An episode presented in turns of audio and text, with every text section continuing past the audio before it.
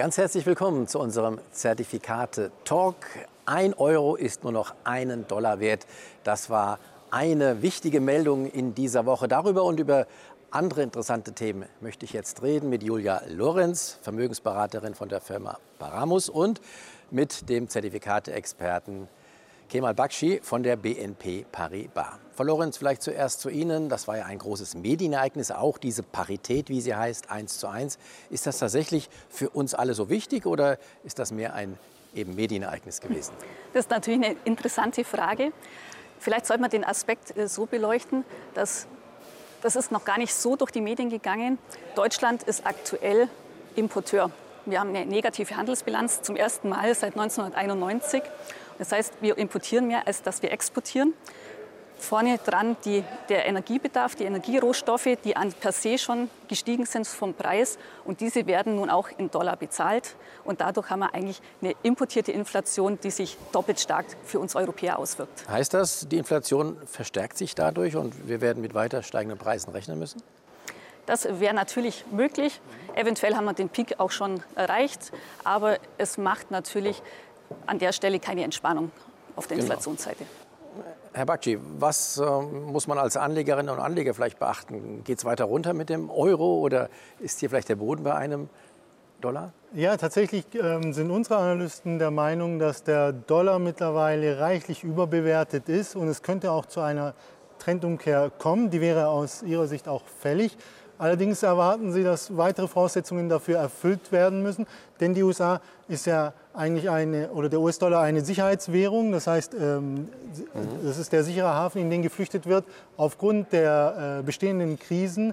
Und unsere Analysten erwarten, dass wenn äh, sich das Wachstum in China stabilisiert, also die Weltwirtschaft äh, sich dadurch wieder stabilisiert und wenn wir mehr Gewissheit über die Gaslieferungen für Europa bekommen, Vielleicht wissen wir da mehr, zum Beispiel am 21. Juli, wenn ähm, die Nord Stream 1 Wartungen beendet sind. Das könnte dann äh, aus Ihrer Sicht auch, auch die Trendumkehr auslösen, weil aus Sicht unserer Analysten sollten wir uns eher in Richtung 1,10 und äh, über die nächsten Jahre vielleicht sogar in Richtung 1,20 bewegen. Interessanter Aspekt. Sie hatten gesagt, der Dollar sei überbewertet auf aktuellem Niveau. Worauf beziehen sich da Ihre Analysten? Woran machen Sie das fest? Nun insgesamt über, ähm, aufgrund der makroökonomischen Faktoren. Wir mhm. haben jetzt eine sehr starke Flucht, wir haben höhere Zinsen in den USA.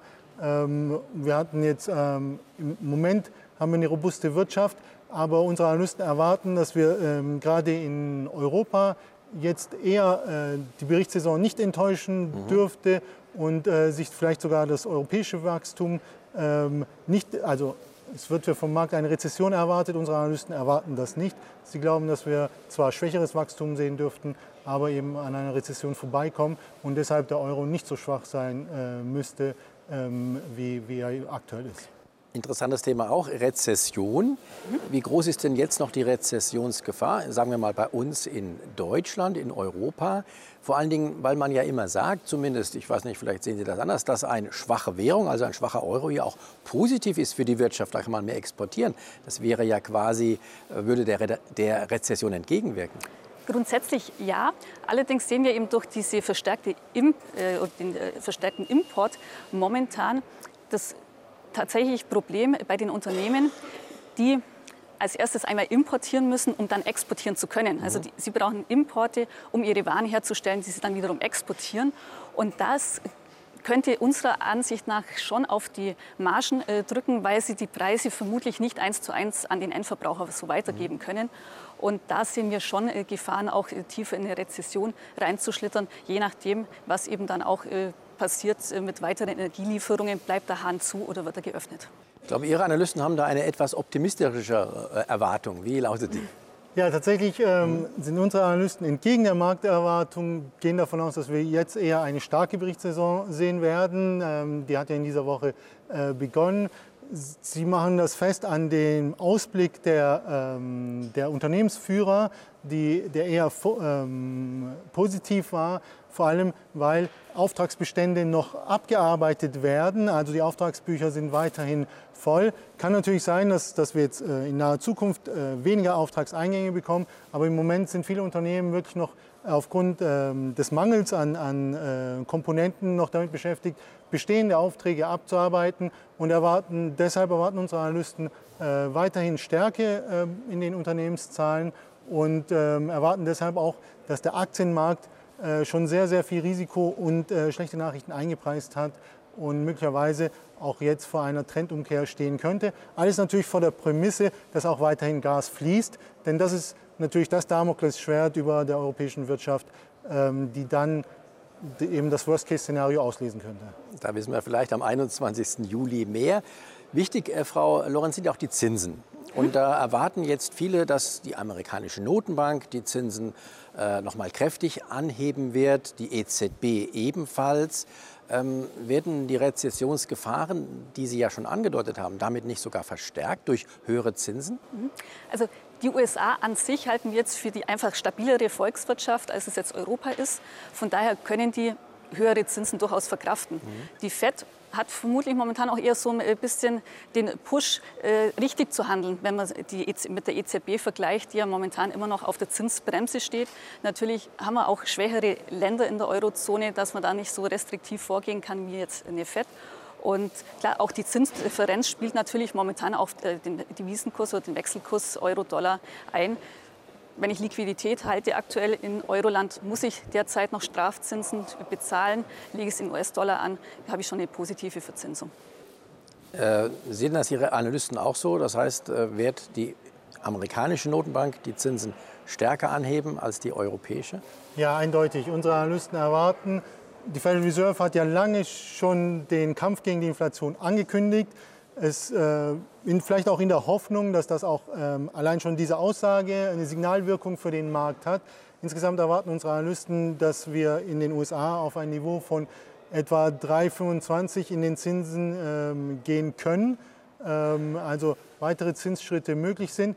Vielleicht haben wir aber auch schon das Inflationspeak äh, jetzt gesehen. Dann könnte vielleicht ähm, die Federal Reserve etwas ähm, den Fuß vom Gas nehmen bei den Zinsen. Aber die EZB ist wohl gezwungen, zaghafter zu agieren, weil wir eben äh, hier äh, sehr viele Volkswirtschaften vereinen und, und eben nicht alle im gleichen Zyklus sind. Deshalb erwarten unsere Analysten, dass wir hier wahrscheinlich Zinsschritte in Richtung 1% sehen werden von der EZB, aber die EZB eher erstmal im, im Warten- und Beobachtungsmodus fahren könnte nach, ersten, äh, nach den ersten Schritten, die sie bereits angekündigt hat. Dann lassen Sie uns mal über die Auswirkungen auf den Aktienmarkt reden. Ich glaube, wir haben jetzt rausgehört, dass Sie etwas optimistischer sind, Sie etwas pessimistischer, als was die Wirtschaft anbelangt.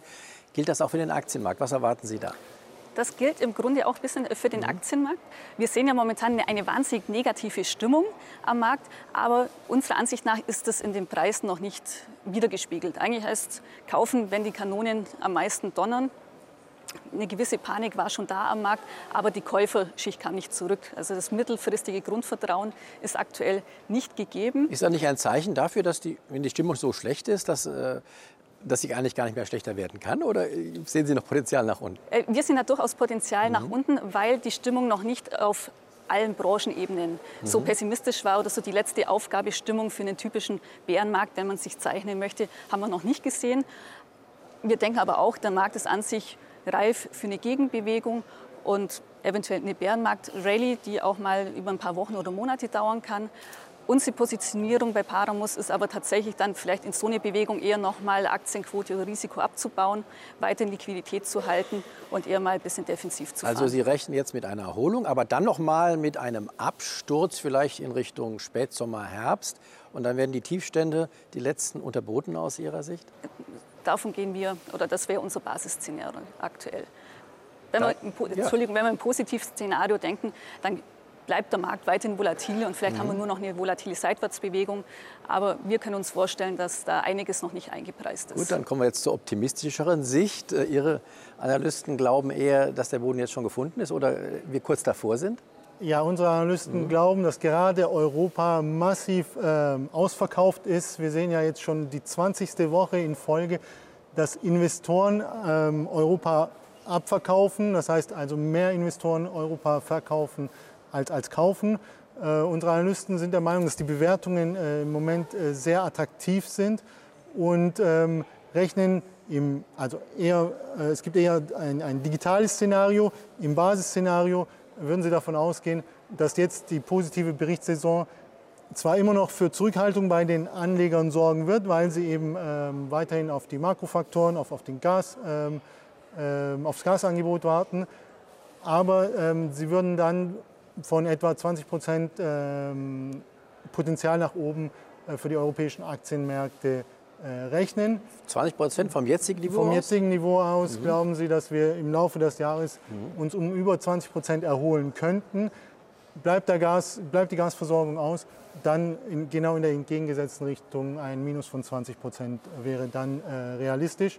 Aber im Basisszenario glauben unsere Analysten, dass die Unternehmen eher eine solide Bilanzsaison hinlegen werden und der Aktienmarkt sich sukzessive erholen wird. Vorläufig aber favorisieren sie eher die defensiven Sektoren äh, wie Gesundheit. Aber damit erwarten Ihre Analysten auch, wenn ich es richtig interpretiere, dass die Gasversorgung nach dem 21.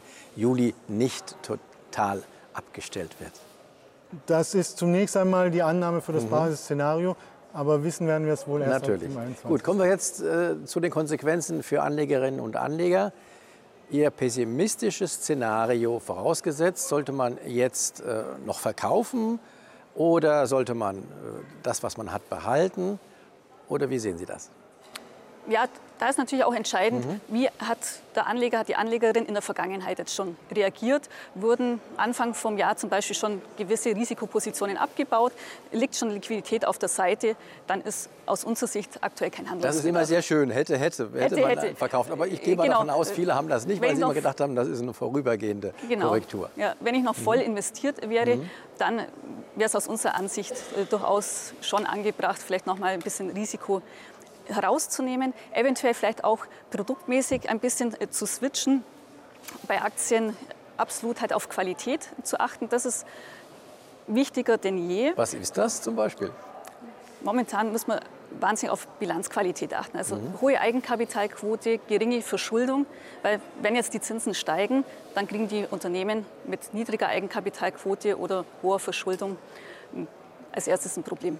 Das ist durchaus einsichtig. Jetzt studiert nicht jeder Bilanzen. Äh, können Sie vielleicht sagen, welche Branchen oder welche Unternehmen Sie da favorisieren, ohne dass es jetzt hier als Empfehlung gewertet ja, wird? Ja. Also wir sehen aktuell eben auch die defensiven Branchen mhm. äh, vorne, die wenig konjunktursensibel sind.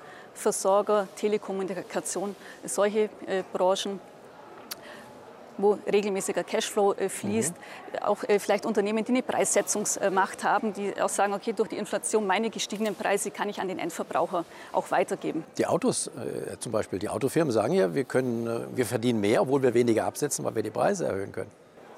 Ja, da ist jetzt wiederum die Frage, wie gestaltet sich die mhm. Nachfrage mhm. nach den Automobilen zukünftig, wenn halt auch die Privathaushalte durch gestiegene Inflation äh, irgendwo Abstriche machen müssen. Mhm. Wo streicht man als erstes eventuell bei der Urlaubsreise oder gibt es jetzt ein neues Auto oder erst nächstes Jahr?